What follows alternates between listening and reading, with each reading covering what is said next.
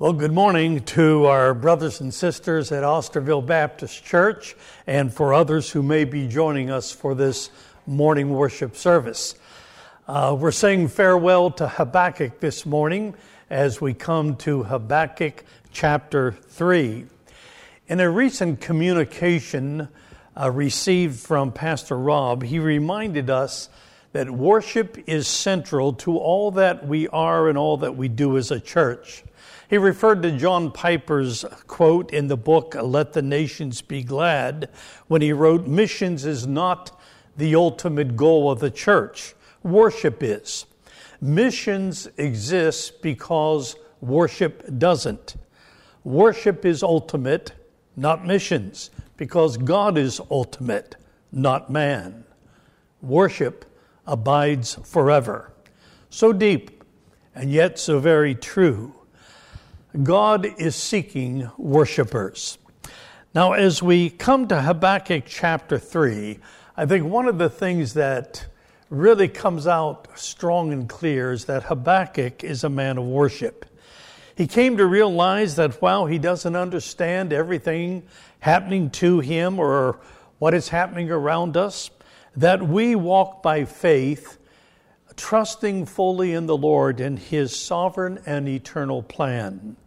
In chapter 1, we saw Habakkuk wrestling with God. In Habakkuk 2, he's waiting on God. But in chapter 3, he's worshiping God. In chapter 1, he was in the valley of despair, but he moved a little higher in chapter 2, where he's up on the watchtower. But when we come to chapter 3, it's as though he is viewing life from heaven's balcony. He started in the valley, but he ended up on the mountaintop. What explains the change? How do you move from anxiety to adoration, from worry to worship? Well, the first thing he did was this. Instead of concentrating and focusing on everything that was happening around him, which he never would fully understand, nor be able to answer the questions why and how long, he shifted now his focus to what he did know, and especially what he knew about God Almighty. The second lesson we learned last week is he learned what it meant that the just or the righteous shall live by faith. So Habakkuk has gone from anxiety to acceptance in chapter 2 to adoration in chapter 3. And that's the culmination whereby we see he utters a majestic prayer Uh, followed by a hymn of praise that he wrote. Habakkuk is engaged in three activities which are, forms our outline for this morning. First of all, he prays, then he ponders, and then he praises God. Notice, first of all, I say Habakkuk prays in verses 1 and 2. The last chapter of Habakkuk, chapter 3, is a prayerful response to what he has heard from the Lord. But it is more than just his own personal prayer. It's intended as a psalm to be used in worship. So it has the character of prayer, and yet it also embodies Hebrew poetry where we see how Habakkuk learned to praise the Lord. Like so many of you musicians and artists, uh, this prayer is full of creativity. I've got to confess, I don't have a creative bone in my body, but I sure do admire others who uh, know music and know poetry and know the arts. The very first verse of chapter 3 says, A prayer of Habakkuk the prophet on Shigionoth. Now, what in the world is Shigionoth? I doubt that any of you may know what it means, and I didn't. In fact, I'm still not sure. But it's associated with a song of deep feeling and then it can also refer to the accompaniment of musical instruments. And this is confirmed in our text by two things. You'll notice that the very last phrase of the book says, To the chief musician with my stringed instruments. So that gives one hint. And then, secondly, the use of Selah at the end of verses 3, 9, and 13. Selah appears 71 times in the book of Psalms, the hymn book of Israel.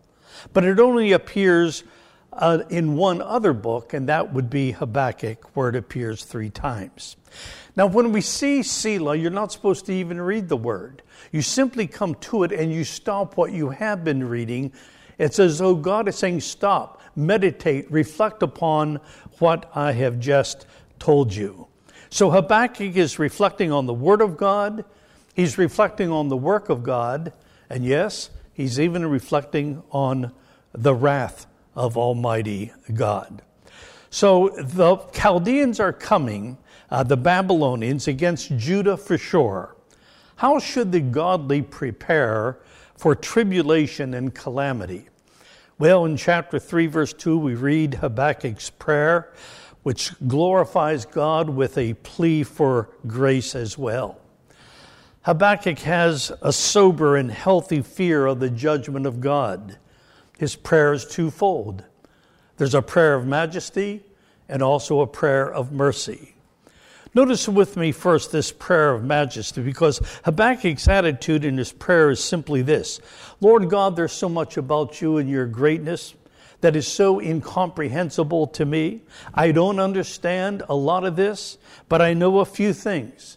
I know that you're eternal, you're self sufficient, you're holy, you're immutable, and you are a faithful God. So, with that thought of the loftiness of God before him, in great humility, Habakkuk begins his prayer with these words in verse 2 O Lord, I have heard the report of you and your work. O Lord, do I fear. In the midst of the years, revive it. In the midst of the years, or we would say in our day and time, make it known. In wrath, remember mercy. Just how fearful was Habakkuk? Well, if you go a little further in the book to verse 16, we get a lesson in anatomy. Notice what Habakkuk says I hear, and my body trembles. My lips quiver at the sound. Rottenness enters into my bones. My legs tremble beneath me. Yet I will quietly wait for the day of trouble to come upon people, Babylon, who invade us. His heart trembled, his lips quivered, his bones weakened, and his legs wobbled. Today we might say, I was scared to death from the very top of my head to the soles of my feet. Why?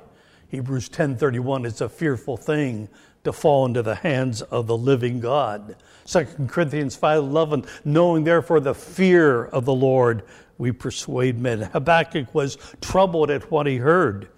And he really believed the Word of God with all of his heart, mind, and soul.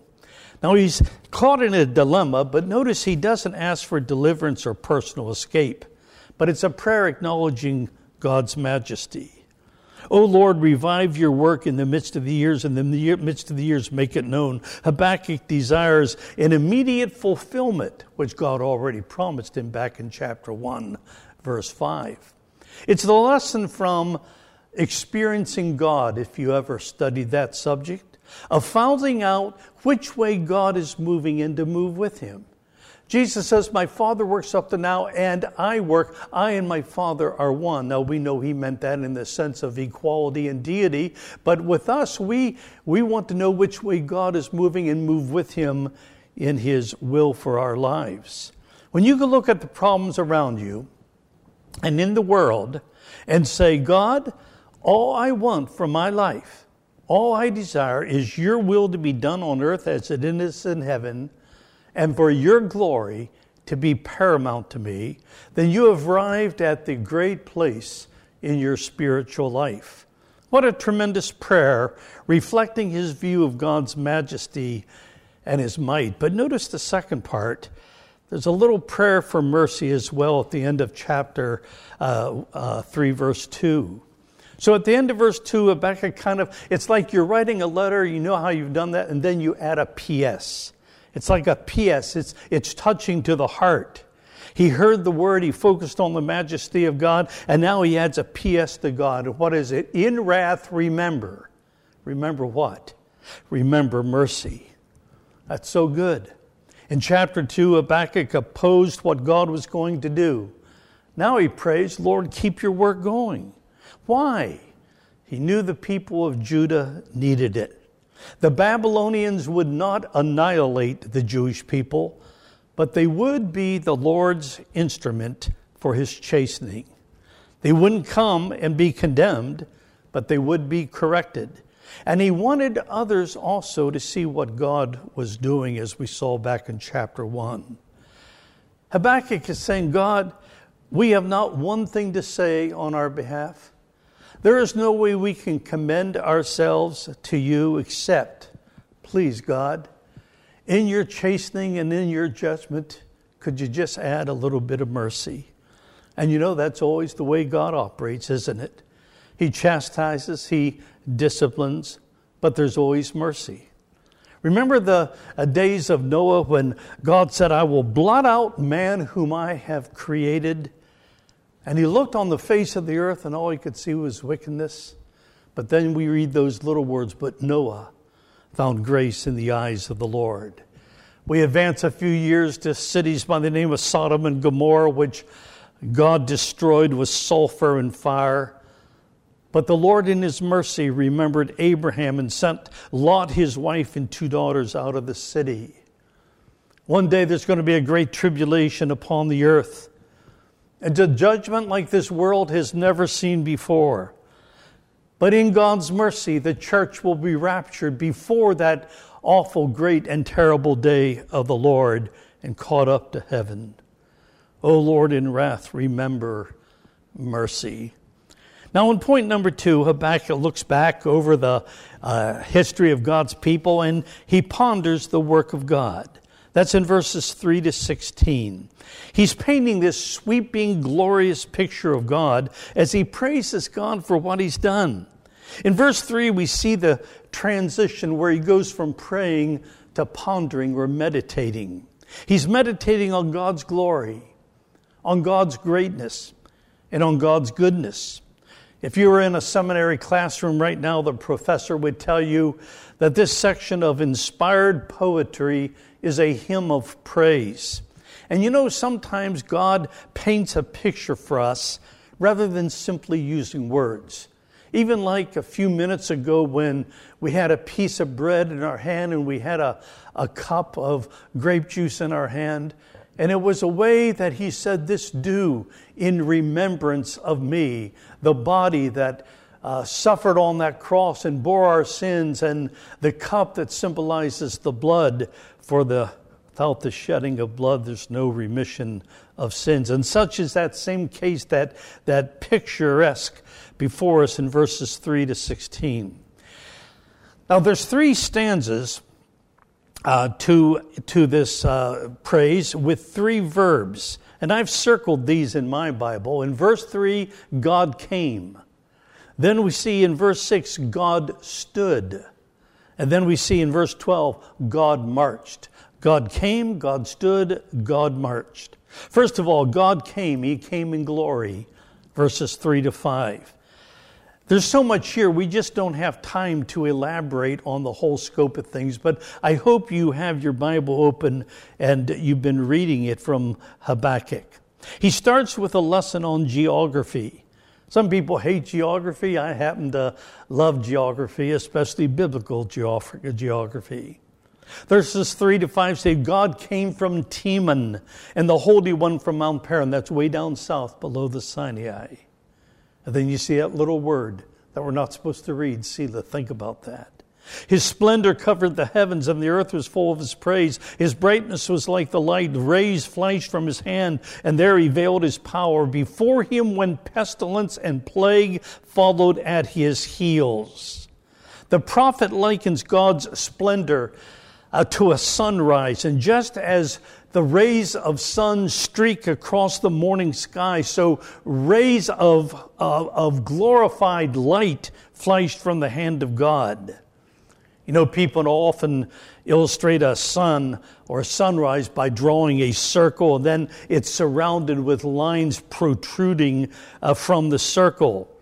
Sometimes we forget that the, the light and the warmth, which uh, brings great blessing, comes from a ball of fire that could consume the earth in a split second.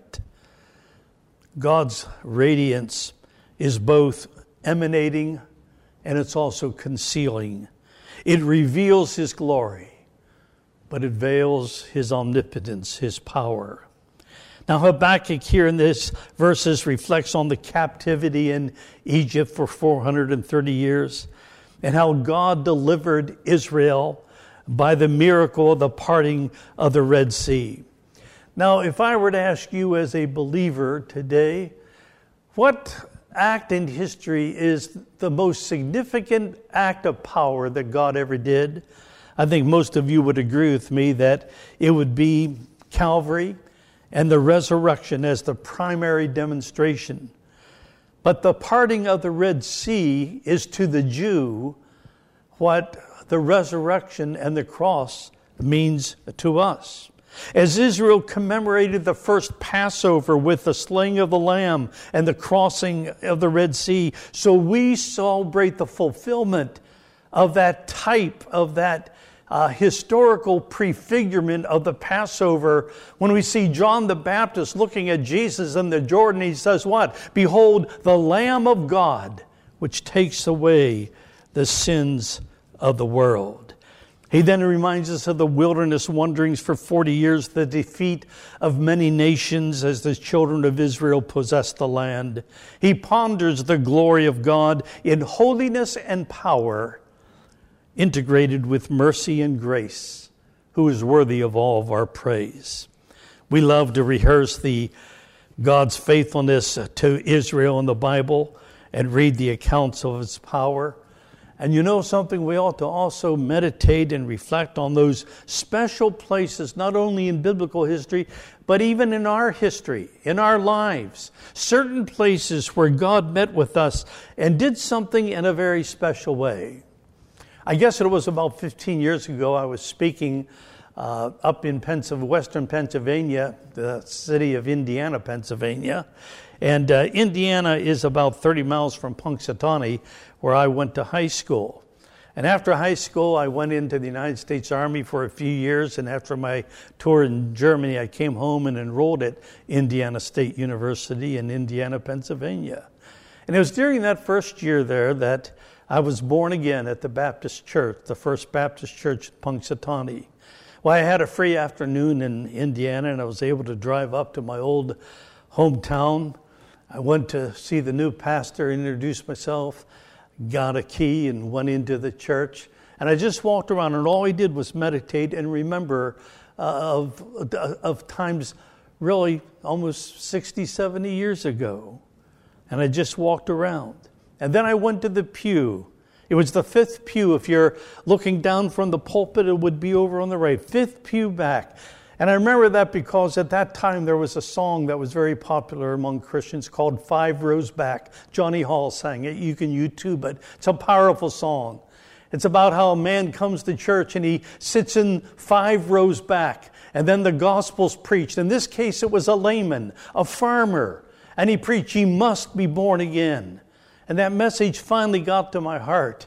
And then the choir sang, Just as I am without one plea, but that thy blood was shed for me, and that thou bidst me come to thee, O Lamb of God, I come. And I went forward and I publicly confessed the Lord Jesus Christ as my Savior. It was my spiritual beginning. It was a very emotional time. And you know, I never want to lose the wonder of it all and going back to those important places in my spiritual journey where God touched my heart in a very powerful way. I hope you do the same. And even if you can't go there literally geographically, you can go there in your mind and remember the great things God has done. Well, I think Habakkuk found the same thing as he traveled through the ages of Israel. God came in glory, but secondly, God stood in greatness, verses 6 and 7. Now, we come to the second stanza of this hymn of praise and we add, God stood. Verses 6 and 7. He stood and measured the earth. He looked and shook the nations. Then the eternal mountains were scattered. The everlasting hills sank low. His were the everlasting ways. I saw the tents of Cushan in affliction. The curtains of the land of Midian did tremble on the east and the west side of the land. Was your wrath against the rivers, O Lord? Was your anger against the rivers or your indignation against the sea when you rode on your horses on your chariot of salvation. You see the figurative poetic language Habakkuk is using.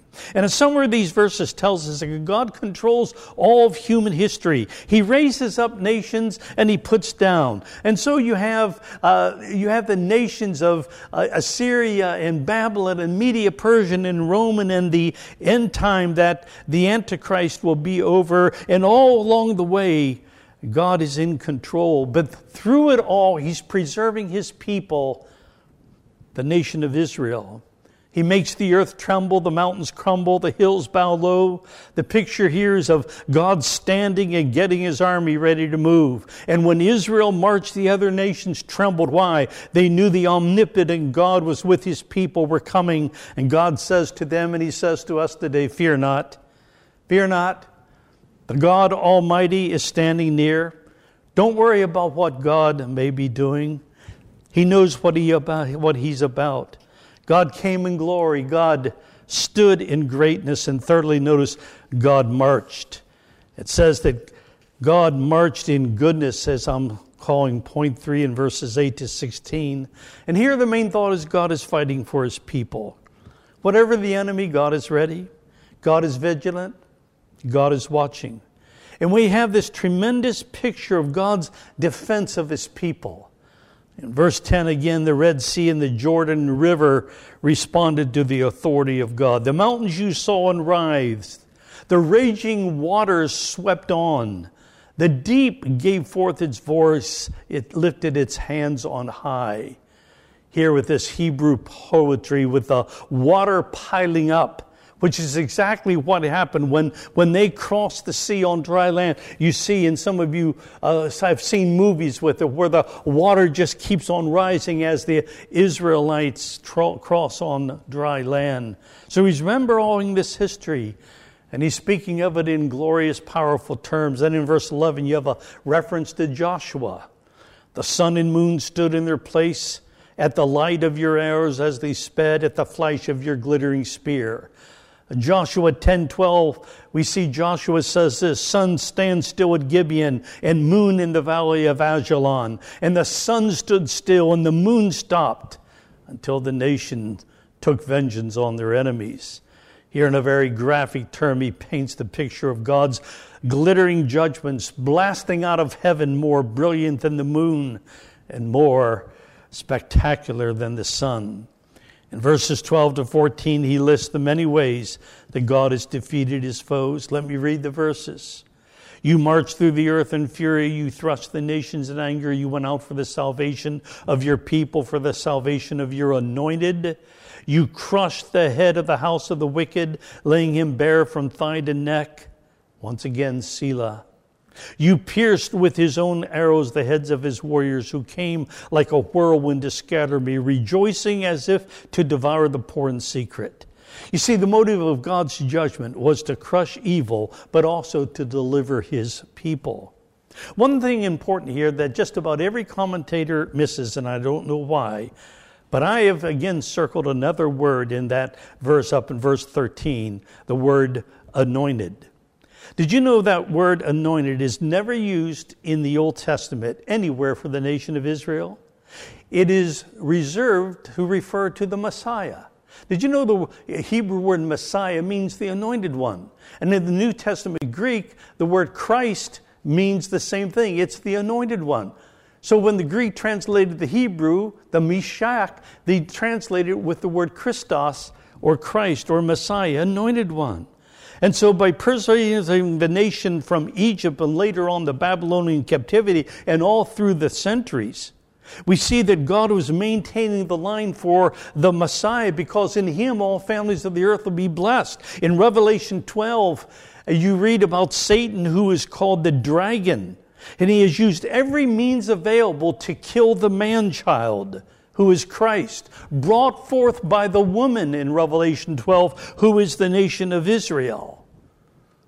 That's why Satan hates the Jewish people, for she's the channel, not only the repository of the Word of God and to be a witness to the world, but the seed of the Messiah, the Savior of the world. And even Habakkuk recognizes God's purpose here. Well, you can see by the time you get to verse 15, Habakkuk is pretty well convinced that God is some kind of God. His power has been revealed on behalf of his chosen people, Israel and Egypt, at the Red Sea, at Mount Sinai, at the Jordan River, and in the conquest of Canaan. And it produced great fear and great awe in the heart of Habakkuk. Now, pondering on these historical acts on behalf of his people brought great assurance to the prophet that he would provide a similar deliverance for Judah from Babylon. God's wrath will fall on Babylon. It did, 539 BC. You can read it in your history books. But mercy also came upon Judah. So Habakkuk builds this poetic prayer to a tremendous crescendo as we come to the final verses of the book. You know, it's like sitting through the Messiah, like Muriel and I did in Providence uh, back in December. And you're listening to possibly the finest music that's ever been written. It's incredible and it's scriptural and it's, it, it, glorifies God. But you can feel it building to the crescendo when finally we get to that hallelujah chorus and everyone in the auditorium stands up in reverence to God, King of kings and Lord of lords. Habakkuk is standing on solid ground again as he's been meditating on God's glory, God's greatness, and God's goodness. Now let's read verses 17 to 19, where it vividly demonstrates the worshipful and submissive heart of Habakkuk as he has learned what it means that the just shall live by faith. Verse 17 Though the fig tree should not blossom, nor fruit be on the vines, the produce of the olive fail, and the fields yield no food, the flood be cut off from the fold, and there be no herd in the stalls, yet I will rejoice in the Lord. I will take joy in the God of my salvation. God the Lord is my strength. He makes my feet like a deer's. He makes me tread on high places. To the choir master with stringed instruments. What a statement of praise and glory to God on behalf of Habakkuk as he expresses, The just shall live by faith. So, in his praises, notice three things with me in closing. Number one, he had a resting faith in verse 17. We're kind of back to where we left off last week, aren't we? The just shall live by faith. Now, let me read verse 17, but this time I'm going to add just a few parenthetical thoughts with you that are on the screen before you as well. Though the fig tree should not blossom, this happens in the spring, nor fruit be on the vine, this happens in the summer. The produce of the olive fail, this happens in the fall. And the fields yield no food due to lack of winter rain. The flock be cut off from the fold, and there be no herd in the stalls. Yet, verse 18, I will rejoice in the Lord. All these signify necessities of life, which when they fail, will make a famine. Notice he speaks of, of spring, summer, fall, and winter all together and everyone in a distressing case. Yet, in the midst of this, picturing what's going to happen after the Babylonians take them to captivity, and it seems like they have nothing left whatsoever, he expresses his walk of faith by saying, I will rejoice in the Lord. The joy of the Lord is your strength. Habakkuk realized that inner peace and inner joy does not depend at all on what is happening around us, even COVID 19. There, I finally said the two words. Chuck Swindoll wrote The bottom line of faith is not to silence all our doubts, but to make us sure of God. He had a resting faith. He also had a rejoicing faith. He said, I will rejoice in the Lord. I will joy in the God of my salvation. I don't know about you, but I immediately thought of the book of Philippians. The book of Philippians, the key is not joy, as most say. The key is the mind. And if you have the right mind and you're thinking on Christ and you're thinking on God, then joy is a byproduct of that. But when you come to the fourth chapter, you see, rejoice in the Lord always. Again, I say rejoice. Be anxious for nothing, Let your moderation be made known unto all men. The Lord is at hand. Be anxious for nothing, but in everything by prayer and supplication with thanksgiving, let your requests be made known unto God. And the peace of God that passes all understanding shall guard your hearts and your minds in Christ Jesus. Ah, oh, finally, brethren, whatever things are true, whatever things are noble, whatever things are just, whatever things are pure, whatever things are lovely, whatever things are of good report, if there be any virtue and if there be anything praiseworthy, meditate on these things. Things which you have both learned and received and heard and seen in me, these do, and the God of peace will be with you. How wonderful! You can know the peace of God and you can uh, know the God of peace who's with you. Then we think of Romans 8 28. I reckon that this uh, sufferings, well, that's Romans 8 18, but Romans 8 28, I reckon that all things work together for good to them who love God, to them who are the called according to his purpose. Romans 8 28 doesn't say we will see all things working together for good. Doesn't say we're going to feel all things working together for good. It says, I know it because why? God said so. And I will rejoice in God as I trust him. He had a resting faith, a rejoicing faith, and now we see he has a relying faith. Verse 19. What does it mean to walk in high places? Well, it probably comes from Deuteronomy 32:13. He made him ride on the high places of the land, and he ate the produce of the field, and he suckled him with honey out of the rock, and oil out of the flinty rock. Deuteronomy 32 is a chapter of what we've been talking about, how God led Israel from victory to victory. And when you're on the high places, it's as though you're living in victory and praising God. You're walking by faith.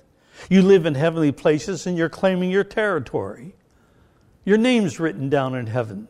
Our Father's in heaven. Our home is in heaven. Our citizenship is in heaven. Our treasures are in heaven. Our hope is in heaven. Our Savior's in heaven. Everything that we know important is in heaven. And we've been blessed with every spiritual blessing in heavenly places. Habakkuk tells us to rely on God. And he says, keep climbing higher and higher. It's been many years, but I remember singing years ago. I guess I'm showing my age again. I'm pressing on the upward way. New heights I'm gaining every day, still praying as I'm onward bound. Lord, plant my feet on higher ground.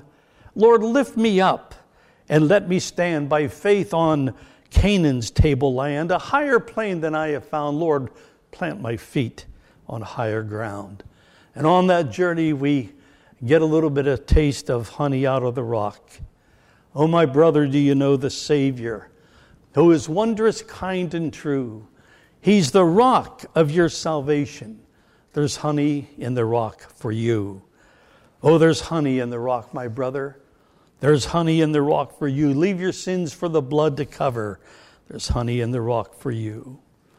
Oh, the perfect and passionate love we find in this particular passage and the sweetness in the spirit of Habakkuk, whom we have grown to love. His problems were basically solved, not because he understood everything, but because he was deeper in his walk of faith and he knew his God and he put his trust in him.